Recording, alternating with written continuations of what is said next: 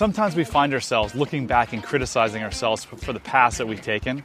But did you know it takes around 200 million cells for you just to take a single step forward? That's right, 200 million cells in your body rally together to propel you forward, whether it's physically or metaphorically. I want you to really think about this. If every single cell in your body is conspiring to help you move forward, why would you ever doubt your journey or vilify yourself for the past? The universe within you is rooting for you, so don't be hard on yourself. Don't diminish the steps you've taken, no matter how imperfect you think they are. Every step has required effort, strength, and a beautiful orchestration of biological wonder to get you to where you are today.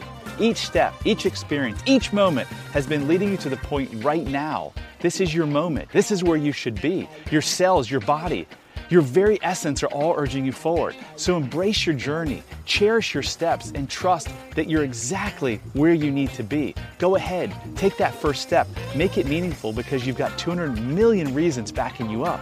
Love yourself. Love heals all. Short Cast Club